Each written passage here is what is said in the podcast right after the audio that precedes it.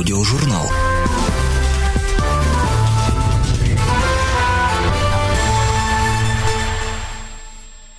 Какие определения найти, говоря о ней? Балерина, танцовщица. Тех и других существует множество, а она была во всем мире единственной. Ее сила, ее обаяние заключались не в том или ином техническом трюке, не в финальном пируэте, а в ее способности создавать художественный образ. Так современники писали про Анну Павлову. Незаконно рожденная дочь прачки, она появилась на свет 31 января 1881 года в Петербурге. Мать и дочь жили очень бедно, и все же Любовь Федоровна старалась хотя бы иногда радовать Нюрочку подарками. Однажды, когда дочери было 8 лет, она повела ее в Мариинский театр, где давали «Спящую красавицу». Именно в тот вечер Аня решила, что станет балериной. Однако из-за слишком маленького роста ее приняли в театральное училище только через 2 года. Позже Павлова вспоминала: «Поступить в императорскую балетную школу – это все равно, что поступить в монастырь. Такая там царит железная дисциплина». Но строгость заведения нисколько не угнетала девочку, романтически настроенную и умевшую отрешаться от действительности. Павлова была самой миниатюрной в классе, за худобу ее даже прозвали «шваброй». Сложная па, которую сильные ученицы выполняли с легкостью, а они давались не без труда. Стремясь добиться мастерства, она проделывала упражнения, подчас опасные для своего здоровья. Первым, кто дал понять Павловой, что ее сила не в технике, а в умении чувствовать своих героинь, был Павел Герд. Она имела, как и все танцовщицы, много учителей, беря от каждого лучшее. От изящного пластического Герда она взяла многое.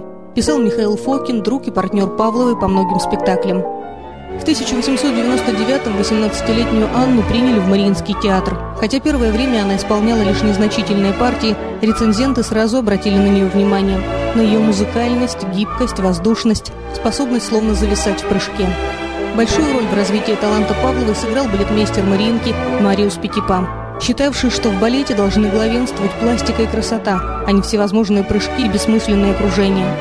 Последующие несколько лет Анна станцевала почти все ведущие партии балетов, шедших в то время на сцене Мариинского театра, а самой любимой и удачной ролью стала Жизель. В 26 лет Павлова начала гастролировать по Европе. После выступления в Стокгольмском театре экипаж балерины до самого отеля провожала толпа благодарных зрителей, а шведский король пожаловал ей орден за заслуги перед искусством. В 1909-м по приглашению импресарио Сергея Дягилева она участвовала в первом русском сезоне в Париже.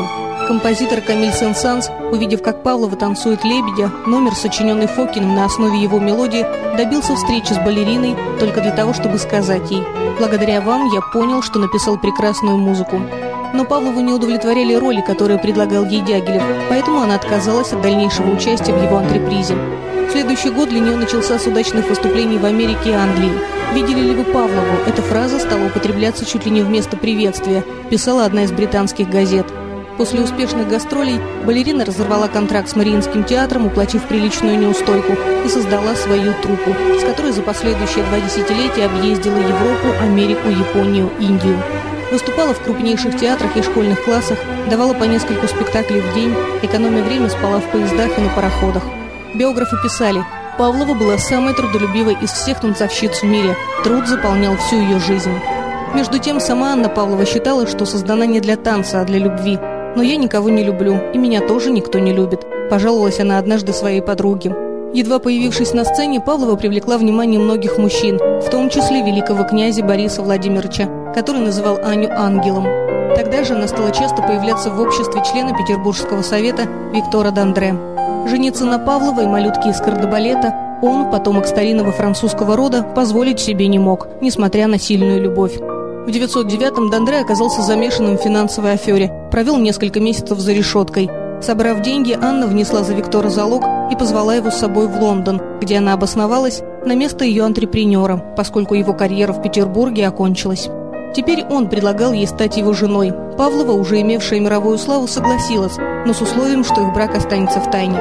До дня смерти танцовщицы Дандре старательно вел ее дела, заменяя собой целую канцелярию и в глазах окружающих оставаясь менеджером балерины. 17 января 1931 года голландские газеты сообщили, что Павлова впервые за свою карьеру отменила спектакль из-за простуды, которую она подхватила в поезде. 23 января, за неделю до своего 50-летия, балерина скончалась от гнойного плеврита. В последнюю минуту она просила приготовить ей костюм «Лебедя». Однажды на вопрос, в чем тайна ее успеха, Анна Павлова ответила: «Секрет моей популярности в искренности моего искусства».